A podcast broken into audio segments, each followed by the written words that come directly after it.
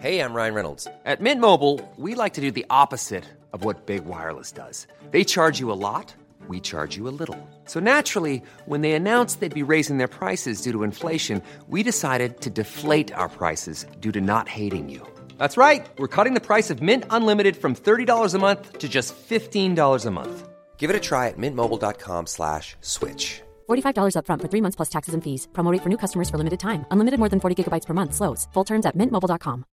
Hey, Dave. Yeah, Randy. Since we founded Bombas, we've always said our socks, underwear, and t-shirts are super soft. Any new ideas? Maybe sublimely soft. Or disgustingly cozy. Wait, what? I got it. Bombas. Absurdly comfortable essentials for yourself And for those facing homelessness. because one purchased equals one donated. Wow, did we just write an ad? Yes. Bombas. Big comfort for everyone. Go to bombas.com slash ACAST and use code ACAST for 20% off your first purchase.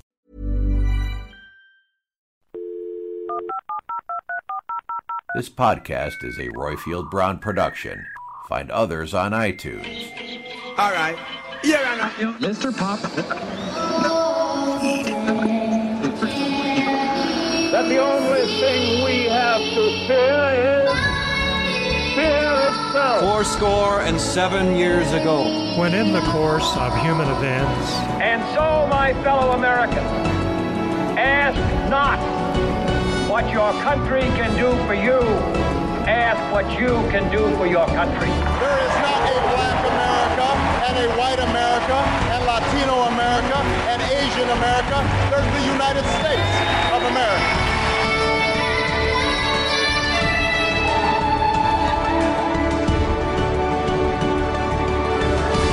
Listen to the first show exclusively on Mixcloud today and subscribe to us on iTunes beginning January the 18th. From Washington to Obama 10 American Presidents, the new podcast from Roifield Brown. Ladies and gentlemen, please remain standing for the singing of our national anthem.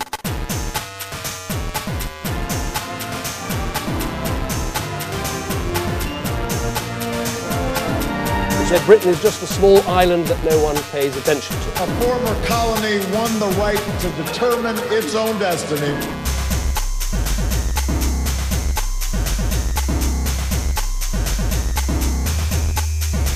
Right. I am good. Good, good, good. I was just talking to somebody about you, like just this second. All right. Sus- That's always. BBC Susan Ray, voice of the nation. Oh, she's awesome. Yeah, she thinks you're pretty awesome too. And she said to me that you've got a famous forebear, and I've got to ask you about him. All right, who's that? Thomas Paine. Is he a forebear of yours, Thomas Paine? Uh, he's a distant relative, and um, Robert Kett. Peasants Revolt, Norfolk. Who was that? Yeah, Robert Robert Kett. Okay, so tell me about him. Um, he. Where's Rob? I'm I'm listening to this right now. Oh, I don't okay. know about in yet. uh, he um, basically uh, the crown started to um, fence in common land, and Robert Kett and his brother Thomas So uh, is this led a- 18th century then? Mm, ye- earlier. Act. Yeah, and they they um actually earlier than that, but they, they yeah they they they led a, a revolt against the crown and um, held out against uh, the army for quite some time, and then they were both uh, killed. Robert Kett was uh, hung at hanged sorry at uh, at Norwich Castle, and there's a plaque about him there. But yeah, I am related to him. I'm also related distantly to Abraham Lincoln, but that's uh, Good. by the by. Because he's he's also got Norfolk roots. Well, okay then, uh, Mr. Monaco, can you trump that? Are you related to because you've got Sicilian uh, parentage? You some Sic- Sicilian Vesper, you know? yeah, yeah. I mean, maybe there's like a like a Norman conqueror somewhere in my bloodstream. I could I could do like an Assassin's Creed machine and and see who's going through it. Uh, no, as far as I can trace back, uh, I feel like it was my great great grandfather. He was the jeweler for the King of Sicily, so it must have been at the way tail end of it. Uh, but he got one of those, the golden letters from America saying how much better it is here than, you know, back in Sicily. You should really come here. And of course, it was not. Um, everybody got pneumonia, everybody gets sick, you get drafted for World War One. Yeah, it was fun. Yeah. Uh, no, I don't have anybody famous. Uh, well, I have an extremely famous forebear. So th- this is this. I'm gonna. I'm going to try and out trump you, Mr. Wright. So, um, on my grandmother's side, my grandmother's uh, maiden name was Duffus, and every Duffus on the planet, and a descendant of a Duffus, is descended from Macduff, who was a son of Macbeth. So, Macduff oh. was King of Scotland uh, about 964 to about 90, only for about two or three years. Um, so, I'm actually descended from the real uh, King Macbeth. Uh, however, as I say to everybody when I then say this, um, if you have to go back about 40 generations, we're all descended from royalty, you know. So if you go back that far, and I think every white European male is actually descended from Charlemagne. It's been statistically worked out. So that kind of puts it all within perspective. But there is a Duffus family website, and um, on the front page of the family website, there is a there's a few Scots with, with tartan. There's a guy in Australia waving an Australian flag, New Zealand, Canada, and there's this Jamaican guy. And there's two uh, elements of the Duffus family had plantations um, in in Jamaica and obviously did the do with their slaves. So um, that is my claim to be Scottish royalty. But wow. uh, yeah, yeah. So uh, hmm. so basically, you both need to doff your caps to me. We, uh, we've discussed before my attitude to royalty, so no. yeah, and I'll, and I'll, refer you to uh, 1776, sir. We don't we don't take kindly to this. Well, I'm I'm really looking forward to the bit in the in this podcast we're about to record where me and Rob, as two white guys, explain racism to you. Please do. That's gonna, Please do. That's going to be really awesome, isn't it? Well, yeah, I am slightly all over the place, funnily enough, but being honest with this whole kind of uh, racism thing. Obviously, racism bad. set, the, set this out. Let's get that out there. Yeah, right yeah. Now. And uh, my forebears have been on the receiving end of, of uh, institutionalized racism for, for eons. However, I think the, the picture now is somewhat more complicated than we all kind of give it credit. But anyway, Let's... I do want you to say, "So white guys now tell me about racism." well, uh, there are other ways in which you can still discuss that matter without, you know, no, I, your race I know, I just, into it, Mister Right. I but... just think it's quite. I just think it's fun. I just thought it was funny when I saw that question. I thought, "Oh, this is going to be good. This is going to be good." I can white explain this now. Should I explain? Should like I that. check my privilege now or later? Is the biggest question. Mm. See if you can get it in the overhead compartment. Ah, well. Okay. Right, listen, we're wasting so much good quality stuff here. No, no, no. This, this in, is in the pre-show. This is we should, this, maybe this should just be the show then, right? All right. Good night, everybody. Yeah. This is Mid Atlantic, the show where we look at the perspective of one side of the Atlantic from the view from the other. And I'm ably um, aided and abetted by Mick the Scribe, right, over in Dublin. So, hello, Mick. Hello, Mick. And over in Connecticut, in the good old US of A, I have Rob the Historian Monaco. Say hello, hey, Rob. Hey, hey, all and, right. and I'm currently sat in San Francisco listening to my neighbours next door furiously have sex every minute of the day. So, gentlemen, how yeah. has your week been? Not as good as your neighbors, yeah. how about you, Mr. Wright? You been busy? Uh, yeah, it's been fine. It's been fine. I, I hear you had to celebrate a very special occasion today. Yes, yes, it was. Uh, it was my girlfriend's thirty-third birthday today, so that's uh, happy birthday, Mick's girlfriend. yeah. Uh, but let's crack on with the show because we have many topics to get through. First off, let's start with um, let's start in the good old US of A. A CBS News poll this morning ranks potential candidates that voters are considering for president. Republicans give Jeb Bush a three point edge over Mike Huckabee. Marco Rubio and Rick Perry are next on the list. The former Florida governor laid out his foreign policy ideas in Chicago Wednesday. He also addressed concerns about another Bush running for president. Just for the record, one more time, I love my brother. I love my dad. I actually love my mother as well. Hope that's okay. And I admire their service to the nation and the difficult decisions that they had to make. But I'm my own man, and my views are shaped by my own thinking and my own experiences. With the field so wide open for the Republican presidential candidate that will most probably face Hillary Clinton in the 2016 election, who just are the real frontrunners? Mr. Monaco, over to you. Yeah, it's been an interesting uh, week, hasn't it? I think even from last week it was pretty interesting as well. Um, the easy answer is uh, Jeb, which leads to the repetition of history that it is very possible there would be a Bush Clinton uh, election, which is boring and repetitive. That's the best we can do. Okay. Um, right now, it's Jeb. It it was Romney for a little bit. It was Romney for like a twinkling of an eye, and then he couldn't get any money to do this, so he backed out. Um, wait, a minute, Mitt Romney doesn't need to get any money. He's, he's got his own cash, hasn't he? He does, but I mean, you know, you if you're going to use your own money on your campaign trail, that means that you can't be eating, you know, Sevruga caviar anymore. You'd have to have paddlefish caviar, and that's not good enough. That's not good enough, of course. Um, but uh, you know, who besides Jeb has any chance of, you know, getting the the, the base fired up. Scott you know, is Walker. it Mick Mick Wright, over to you. Who else other than Jeb Bush is going to get the Republican base fired up? Uh, who's going to get them fired up, or who's going to get in the ring? Um, fired up first. Fired up, ready to go.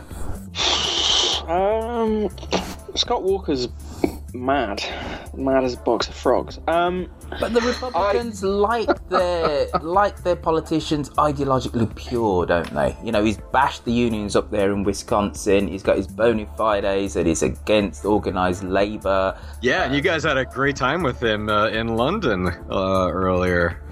Well, or maybe he did. um, well, I don't know. Marco Rubio, maybe. Not Rick Perry. He's already proved himself to be properly balmy and unable to win the nomination in the past. I think he should probably stay out of it. Um, Chris Christie, the bridge is going to be a problem for him, isn't it? And uh, isn't isn't Mr. Christie kind of through uh, that Fort Lee Bridgegate thing? Um, he's kind of through that, and I, I, must admit, I do like the cut of his jib. He, he is um, a Republican politician who isn't afraid, you know, is a straight speaker, sh- straight, you know, straight shooter, so to speak, but also isn't afraid to, on occasion, cuddle up to the odd Democrat, which is wasn't he a little little too willing to be photographed with Obama? But, yeah, but, and it, that that infuriated for the Republican base. tremendous amount of of people, though. How dare, you know, you associate with the enemy, with the head of state. Well, God, yeah, God forbid. yeah, your your head of state, the commander in chief. Yes, yes.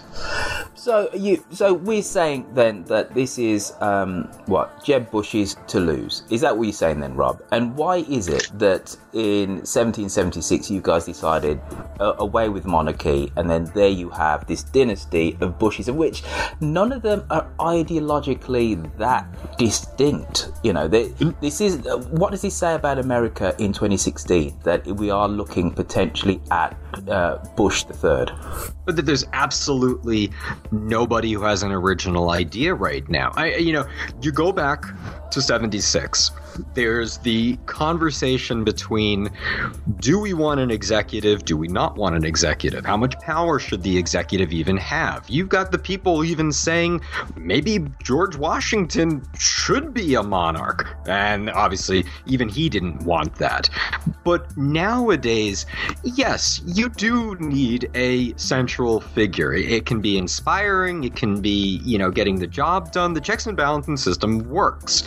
But when you're choosing from the same family, and it's not like it's, you know, an ancestor of his was president. He's still alive. They're all still alive. It's my my take on Jeb right now is that while the man would have made a, a, much better president than his brother, he is stumbling very very poorly out the gate already. Um, the fact that you know he's billing himself as the tech president, he butched uh, the, the the whole thing with the the emails on his website revealing people's personal information, hiring the guy from hipster.com. Then the guy comes out with these horrible, demeaning uh, tweets about blacks and women. Um, his whole thing about how he's not his father and his brother, yet he hired all foreign policy people that worked for either one. It's like, come on, people, give somebody else a chance. Mick, are the Republicans truly bankrupt of ideas? And is that what this field really shows us? I, I love when you ask questions like this because the the, the answer can only be yes to both. but you're and going to that's say probably something. not as broad, as, as, as, as broad and far-reaching an answer as you'd like, is it? No, it's not. So you're going to give me another one.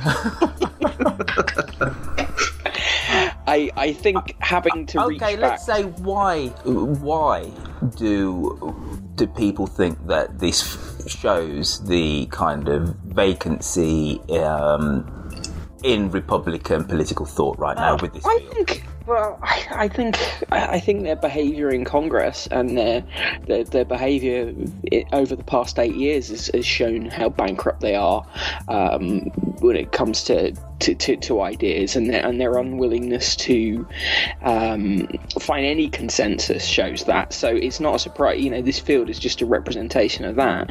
But I mean, look, if the if the Democrats nominate Clinton, I think that that is that shows that they're pretty. Um, backward looking in some respects. You know, she she couldn't get the nomination last time, but she'll get it this time. It, it- shouldn't there be fresh blood on both sides of, of the political divide in the US? That's the thing. Where are the the young, interesting political figures that are coming in that aren't? Um, you know, just playing on the fringes uh, and the kind of cartoonish end of this um, political system. Uh, very, very good point, and, and very well put. Um, Mr. Monaco, what's up with the Democrats? At least the Republicans, there's going to be some semblance of a race with various different runners and riders. You can go Rick Santorum, he's kind of Tea Party esque, you know, he's a staunch Catholic. You got the religious end, end of the party. Uh, you got somebody like um, Scott Walker, which isn't necessarily thumping the Bible as hard. You got you got Chris Christie. Uh, on the Democratic side, nobody wants to run against Hillary. Why is it that the Democrats are so scared of going up against uh, Queen Hillary? because that's that's in the nature of, of the Democrat that they are not brave. They're they're very very cowardly. And yes, to some extent, I can appreciate that there must be some backroom dealings where everybody is sort of saying, "Look, we're all going to rally behind her. She has the best chance of winning." So there is probably some cohesion there, and I can respect that. However, on the surface, it's cowardly. You can use this opportunity to run for president and get your views across, and you can promote things, and the press will run with it. You want to talk about immigration? Go have a big, you know, march about immigration. You're not going to win, but you can do it. You know, the only people that I've seen who are at least trying to get something done are Bernie Sanders, who's not a Democrat at all. He's an independent. He just tends to vote with the Democrats. And I mean, Elizabeth Warren to some extent, but it sounds like she's not going to run. But surely she's not going to run because she ultimately, well, she needs to raise a, a bucket load of money, but then she knows that it's all going to be for naught. And who wants to go have 600 days of shaking shaking hands for ultimately uh, to, to get a platform of which her being the most outspoken left wing of the Democratic Democratic Party anyway, she already has that kind of platform. So Agreed. I mean, but you know, it could be one of those situations where while she's out on the road, she's drawing attention to the fact that there's a trillion dollars floating around in student debt, and God forbid somebody wants to collect on that. Where are you going to put all of us? You going to send us to debtor's prison? Come on, try it. We'll pull a Charlton Heston on you. All right, so uh, we haven't uh, mentioned uh, Ted Cruz. Who who wants to Oh, quickly just finish off with uh, our senator from Texas? Nick, you want you want to take that one? Do you, do you have any adorable sayings that you could throw towards him? Adorable sayings is that? Yeah, that's my role on this. Is ador- That's right. I am That the adorable great. sayings man. I'm told. Uh, yeah. Uh, no. Oh, well, Nuttier than a baby Ruth. I don't. I don't Well, I, I okay, maybe I'll let I'll let. What nuttier than a box of frogs? Is that? Is that? That's, I love that. I'm I'm totally totally saying that tomorrow. Well, I just yeah, hope. he's, he's a bomb pot. He's a bomb pot. Um, Do you think, do you think, gentlemen, ju- just to end, end this segment, that um, we who are not Republicans generally kind of underplay the intellectual rigor of uh, the kind of Republican candidates by saying that they're, they're all crazy, and we do this at our peril? yes, I well, don't, but I don't, I don't think we said they're all crazy. I don't think Jeb Bush is, is crazy. I just don't think he's uh, um, particularly impressive. No, and and as a as a former Republican, I'll, I'll remind you, um, I was part of the, of the whole earlier intellectual establishment. Nixon unfortunately ruined that by making anti-intellectualism uh, fun and popular. So while it, it, it pains me uh, to know that you know, it, it seems to be the best way to, to kind of get your point across is to pander to the, the fewest brain cells. Um, I, I do hope and keep my fingers crossed that one day uh, an academic will arise amongst them. Hmm. The way that one did for the Democratic Party. I would disagree with you about Nixon being the f- the, the person that made anti-intellectualism um, popular in the United States. I'd say it was President Andrew Jackson. I was just thinking him. Yeah, yeah. But that's a conversation for for another podcast. another podcast, perhaps. Hmm. And maybe it didn't really hit, hit its height till Reagan. Very true. Mm. That's true. Crumbs. Well, aren't we a well-versed bunch? All right. Indeed. Um, let's go over to the UK, or more to the point, the Paris Metro. Souleymane had no idea that he was being videoed when it all happened, nor that his face to face with British football racism would go round the world. They pushed me back when I got in. I asked them why they were pushing me. They said, You don't have anything to do here because you're black. I said, It doesn't matter if I'm black or white. I want to go home, that's all. He said he's filing a formal complaint with police so that those responsible can be punished. We are a multiracial country, so why are they doing that? For what reasons? Because you are white and you think you can do everything you want? No, enough. It's not the 18th century anymore, the 14th century anymore. During slavery, forget it. The French were aghast at the video and its blatant racial abuse. Most black people here say it's not their experience. When I saw what happened on TV, I was shocked. I understand people's reactions, the fact they couldn't react because I think at first it's astonishing. Myself, when I saw it on TV, I was blown away. Three of the men on the train have now been identified by Chelsea Football Club, which has suspended them from attending home matches. Hugh Schofield, BBC News, Paris.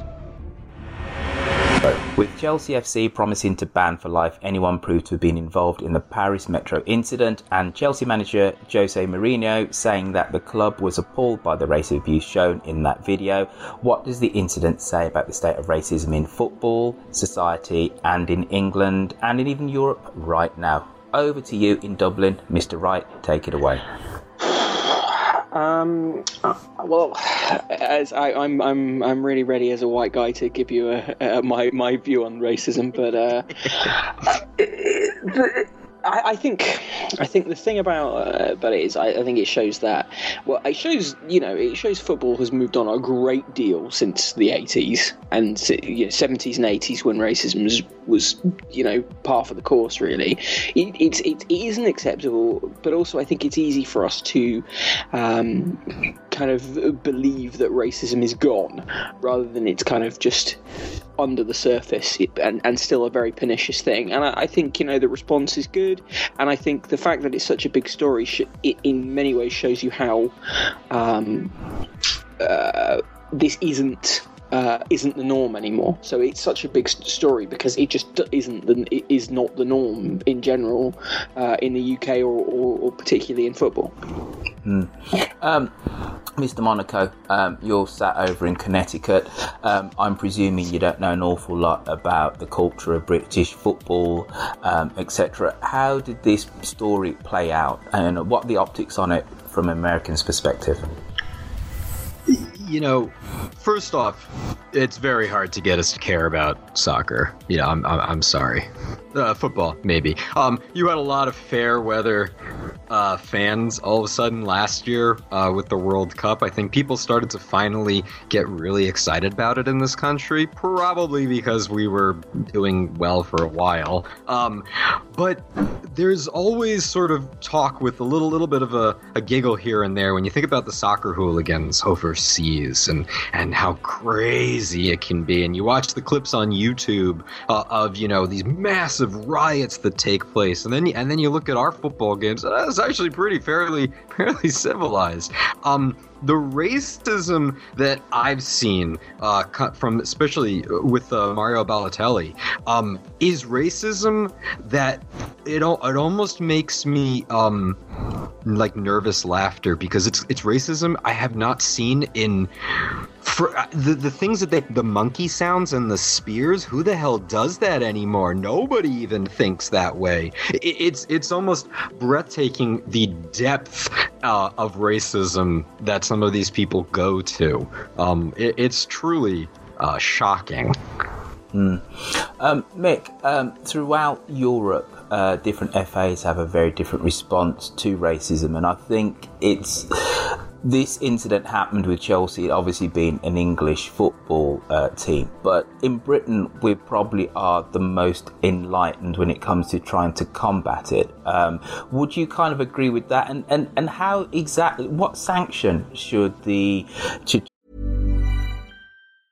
it's that time of the year. Your vacation is coming up. You can already hear the beach waves, feel the warm breeze, relax, and think about work. You really, really want it all to work out while you're away. Monday.com gives you and the team that peace of mind. When all work is on one platform and everyone's in sync, things just flow wherever you are. Tap the banner to go to Monday.com. When you're ready to pop the question, the last thing you want to do is second guess the ring. At Bluenile.com, you can design a one of a kind ring with the ease and convenience of shopping online. Choose your diamond and setting. When you find the one, you'll get it delivered right to your door. Go to Bluenile.com and use promo code LISTEN to get $50 off your purchase of $500 or more. That's code LISTEN at Bluenile.com for $50 off your purchase. Bluenile.com code LISTEN. Millions of people have lost weight with personalized plans from Noom, like Evan, who can't stand salads and still lost 50 pounds. Salads, generally, for most people, are the easy button, right? For me, that wasn't an option. I never really was a salad guy. That's just not who I am. But Noom worked for me. Get your personalized plan today at Noom.com. Real Noom user compensated to provide their story. In four weeks, the typical Noom user can expect to lose one to two pounds per week. Individual results may vary. Chelsea and the FA actually put on those fans that uh, did this, and why do you think it even happened? Um, because these people are ignorant, uh, unpleasant individuals. Um, what sanctions should the clubs put in place? I think that they should they should ban them from attending games either home or away. Effect, you know, if they if they can identify if they ident, you know, they know the identities of, of, of the people. They can, you know, they've been able to ban people for hooliganism. That's legally that's that's easy to do now. They can they can ban them for this too. Uh, in terms of across Europe, I mean, I think other yeah, there are obviously several other countries where there are more serious and more frequent problems with racism, particularly you know countries like Italy or Turkey are, are very bad for it. But um, yeah, it's something we, we've got to we've got to be you know be as, as strong uh, respond as strongly to as possible. So, Rob, um, America has, because of the, the nature of American society, it's had a very different hist- sporting history than we've had in the UK. You've had Negro leagues up until the 1950s, you know, in all of your major sports. And then Jackie Robinson was the first uh, black player to play for a white team. How did American sport integrate uh, black players, and how did the fans take to that? Oh, give I us mean- a historical perspective? I, I mean, I mean, as somebody who is not well versed in sports, um, I can tell you that Jackie Robinson was treated like no man should be treated. I mean, the things that would be said to him, the, you know, people throwing things at him, and it took literally every fiber of his being to not want to just tear through the stands and just the crap out of every foul-mouthed racist that you know could lob these things at him. But he held back. People coached him to sort of like don't do it don't give them an opportunity. And there's a reason why you know he's a hero in this country.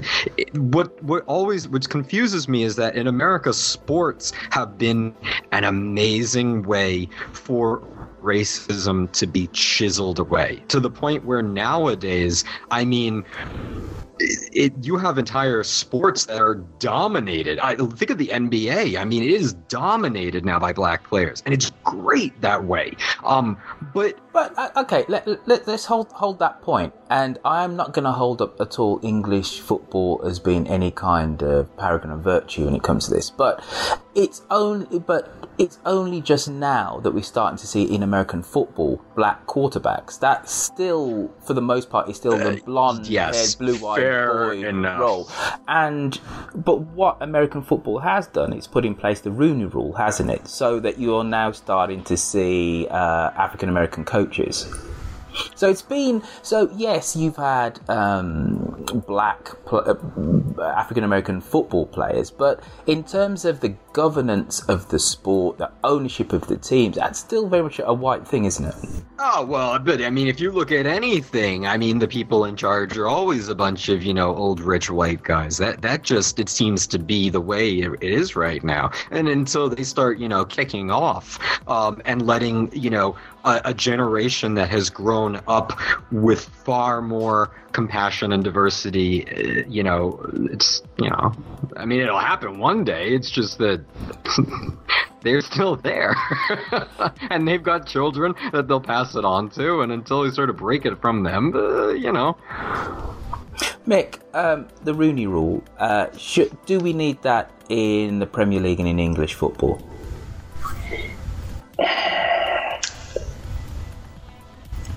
Hmm.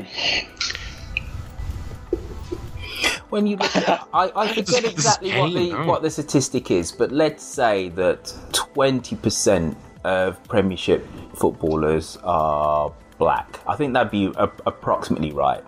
Um, and historically, you look at the amount of black managers there's been, not just in the Premier League, but throughout uh, the the top four English div- divisions. It's been pretty, pretty, pretty poor. You got Chris Hughton, um, you got Powell at Charlton, you had Ruud Gullit uh, briefly. Um, yeah, Paul Ince. It hasn't, you know, there's absolutely, absolutely no way that, that the amount of black players have been represented in management of uh, football teams, is there? Well, there's yeah, there was there two two out of ninety two at the moment. Um, so yeah, I think I, I think he, he, clearly something has to change, um, and it's obviously taking too long to change. Um, the time that we've had, you know, teams with huge numbers of black players and yet no no significant numbers of black managers. Clearly, something sort of changed. Yeah, maybe the Rooney Rule would make a big a, British Rooney Rule would make a big difference. The fact that we've we'd obviously have to call it something else. It's confusing otherwise. The the Wayne Rooney Rule would be something quite different. Everybody should have uh, hair plugs and a wag for a wife. All right, gentlemen. A penchant for older working girls. Let's move on uh, to Vladimir Putin. Bet he cuts that bit. guarantee. I, I, will not. Trust me. Um, let's move on to Vladimir Putin and the new Cold War. Britain says it had to scramble fighter jets to see two Russian bombers off the south coast of England. It was the second such incident in as many months. The Ministry of Defence said in a statement that already poor relations between Britain and Russia would likely worsen. I want to reassure people when this happens, what we do is we launch our Typhoon aircraft and they escort these planes out of the UK area of interest. And when this happened most recently, at no time did the Russian military aircraft uh, cross into UK sovereign airspace. I suspect what's happening here is the Russians are trying to make some sort of a point, and I don't think we should dignify it with too much of a response. In a week in which French and British jet fighters have been scrambled to deter Russian bombers from entering their airspace, and Michael Fallon, the British Defence Secretary, has warned that there is clear and present danger that Vladimir Putin will launch a campaign of undercover attacks to destabilise the Baltic states, are we entering into a new Cold War with the Russian bear? Let's go over to you in Connecticut with our resident historian, Rob Monaco. Ooh, oh, you made a comment on uh, on England. All right. Well, All right. it's it's not just uh, an issue on on England, is it? Because no, it's not. It's we are looking at a situation whereby the Baltic states are getting nervous. Uh, we have the ceasefire that isn't in eastern Ukraine. Um, this is a very bellicose and uh, aggressive Russia that we haven't had in a long time.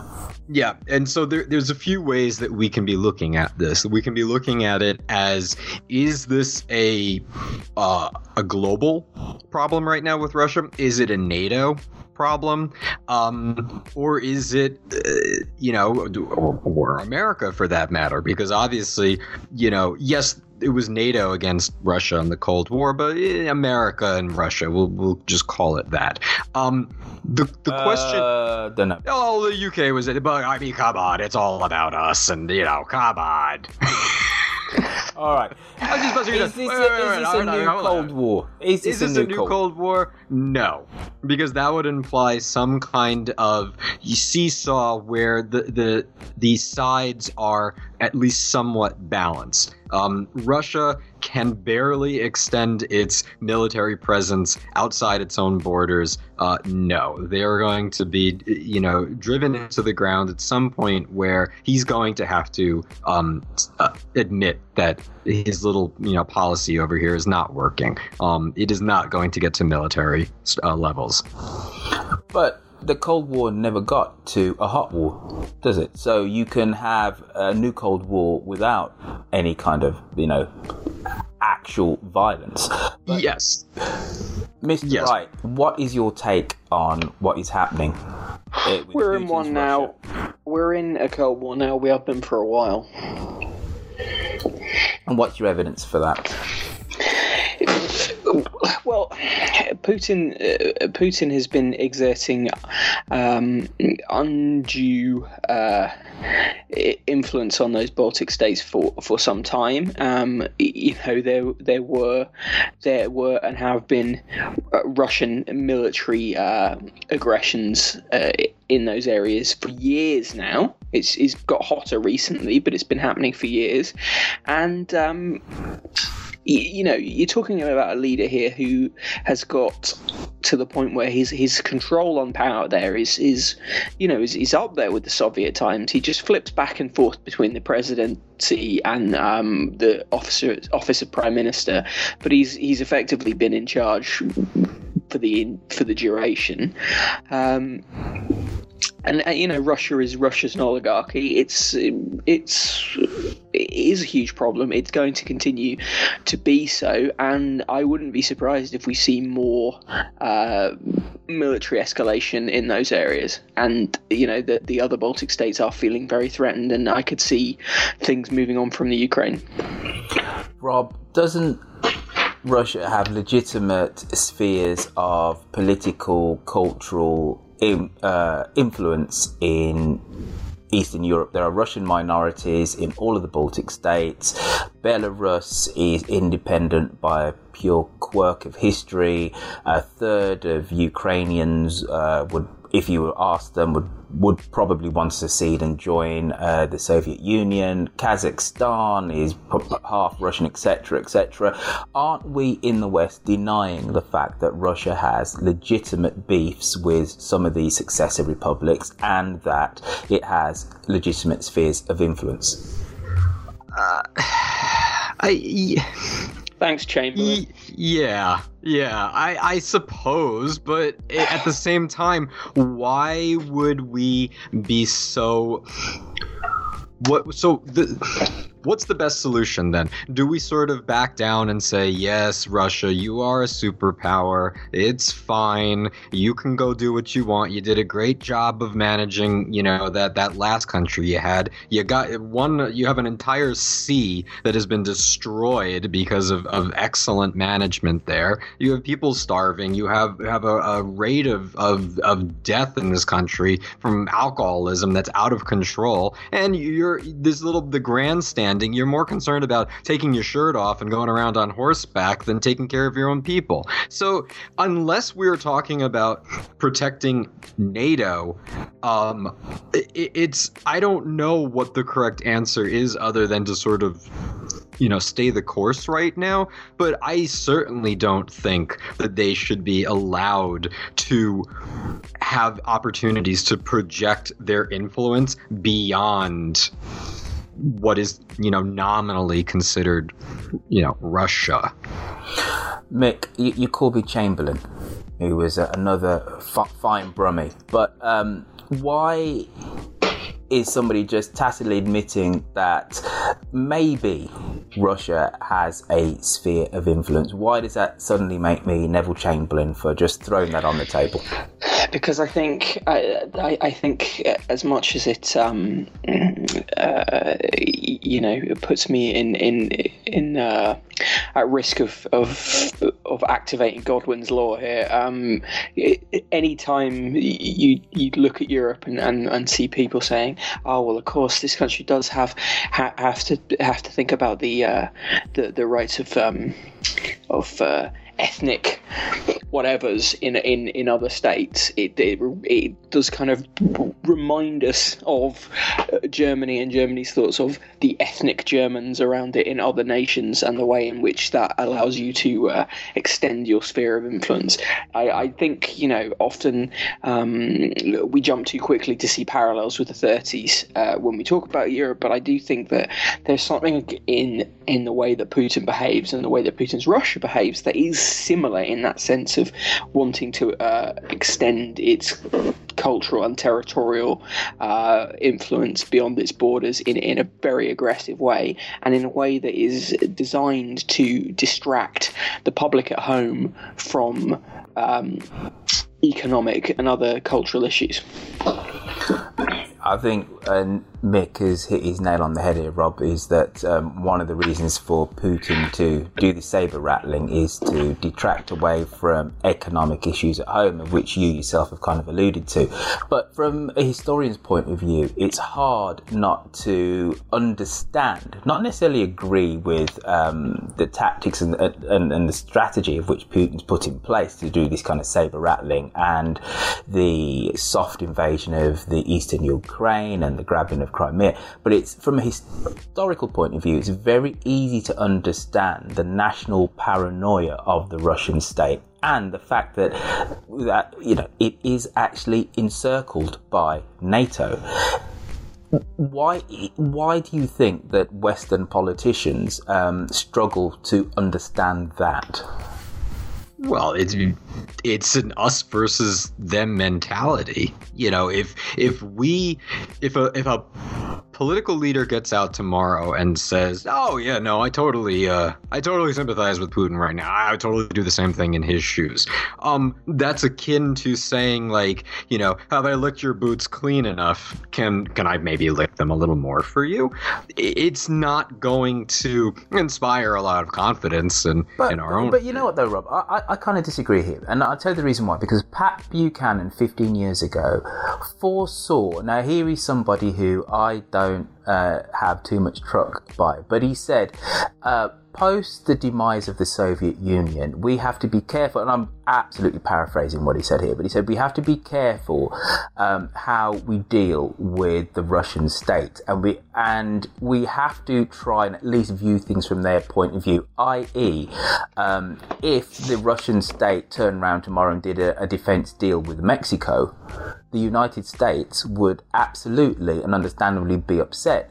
We are trying to do similar deals with states on the Russian doorstep. Okay, and in that context, Roifield, I am I am going to agree with you. Maybe for different reasons, though. Ukraine is not a NATO member, so for America to and NATO by proxy to actively be involved in its defense has no point. If Ukraine was a NATO member, that's a different story then, because there are laws and treaties in place that deal with that. Article four, yeah. There are, well, Listen perfect. to the yeah, first show it- exclusively but as it stands on right Mixcloud now, today, and subscribe to us on iTunes beginning us January getting the involved 18th. From in Washington a to Obama, place where 10 American presidents. we really don't need to be involved. And if this is if this is what it takes to prevent Russia from, uh, you know, going beyond saber rattling, then fine, it's fine, you know. But don't go any further because watch out, this is a war that you're not going to win. Mick, you said this was a new Cold War. How can we diffuse tensions all round constructively? Um, that's probably why I'm not uh, a member of the diplomatic corps. I don't think I'd uh, last very long.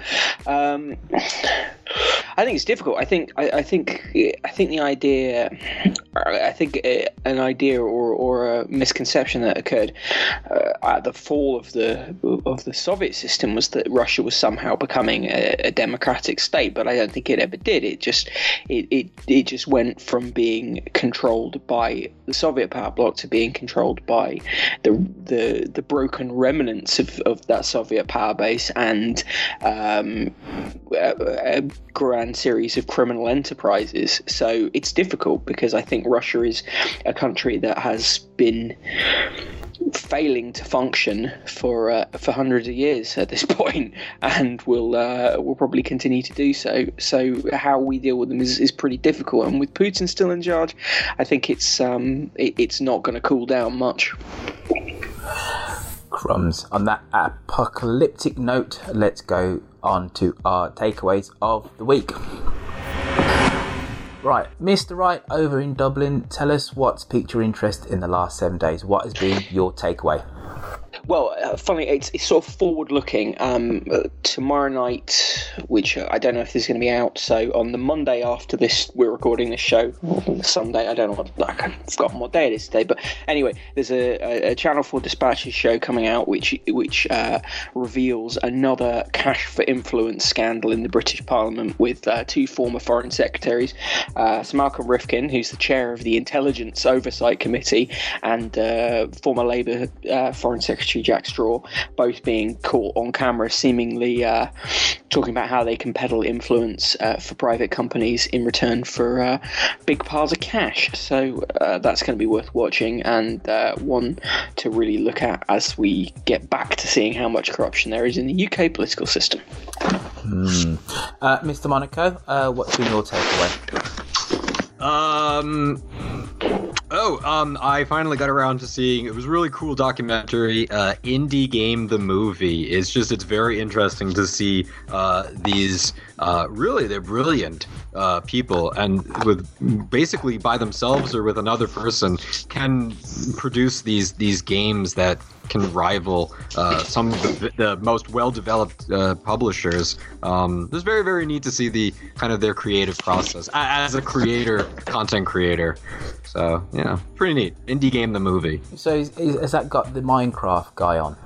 It's got um, the guy uh, Braid, uh, Super Meat Boy, and Fez, I think is the last one. I don't know if any of those names ring a bell to our, our listeners. So they did to Okay. me. well, um, my takeaway of the last seven days is that sex is and can be an incredibly bonding experience between not only two people but also three. Because my neighbours have been going at it 24 hours a day. I wake up at three o'clock in the morning. I hear the moans and the groans of sensual lovemaking.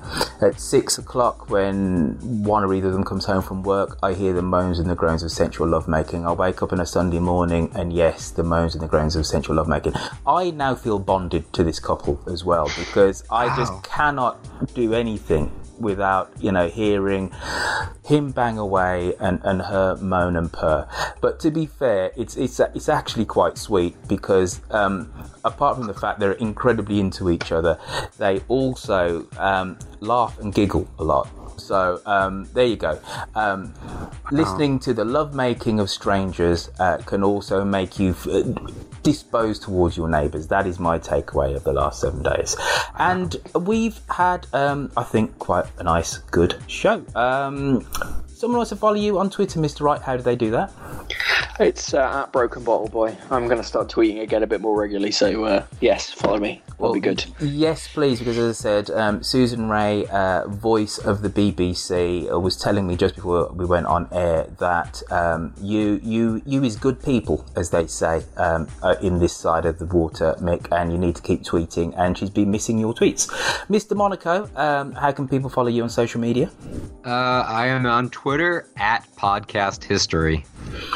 Also, you can follow me where I'm at Roifield, and also you can follow the show, which is Mid Atlantic Show on the Twitters. We also have a Facebook group which needs you to sign up and become a member of, well, a Facebook page where you can actually see uh, what the topics are of forthcoming shows. So you can find us on Facebook where, where we are Mid Atlantic. Also, the website is midatlanticshow.com and I kind of advise uh, listeners to go there because you can actually pose us questions and give us your reactions to things that the various members of the panel have actually said. So that's midatlanticshow.com. Um, that's been us. Um, I think we'll see you all again in 14 days' time for another rip roaring edition of Mid Atlantic. Say goodbye, gentlemen. Goodbye, gentlemen. Ah. Thanks, guys. It's good. Sorry about my numerous fluffs there. I don't don't know what came over me. But I will. You're uh, good. You're always good. You you do yourself down way too much. Really? Oh, thank you. Thank you. Yeah. Yeah. Oh, oh. August the 11th, 1965, the bloodiest riot in 40 years of America's troubled racial history begins. Los Angeles, California, the district called Watts. 34 persons die, $40 million worth of property is destroyed, almost 4,000 are arrested. The American Negro, the invisible. Is now more certain than ever that the bloody experience of Vietnam is to end in a stalemate. I have some very sad news for all of you, and I think uh, sad news for all of our fellow citizens and people who love peace all over the world. And that is that Martin Luther King was shot and was killed tonight. Remember that Martin Luther King, Martin Luther King. There have been some demonstrations at this early hour in downtown Chicago's Grant Park. We heard a moment ago that tear gas has been used as the demonstrators are attempting to form a line of parade and march Senator Robert Francis Kennedy. on the amphitheater. died at 1:44 a.m. today, June 6, 1968. With Senator Kennedy, the time of his death, The 1960s, as we understand them, didn't really start happening until about 1965. The framework and the foundation is laid, of course, much earlier. But if you take a look at photographs of American people, you can see a change in fashion, style, and the entire culture that occurs sometime between 1964 and 1967. Listen to the first show exclusively on Mixcloud today and subscribe to us on iTunes beginning January the 18th. From Washington to Obama 10 American Presidents. The new podcast from Roifield Brown.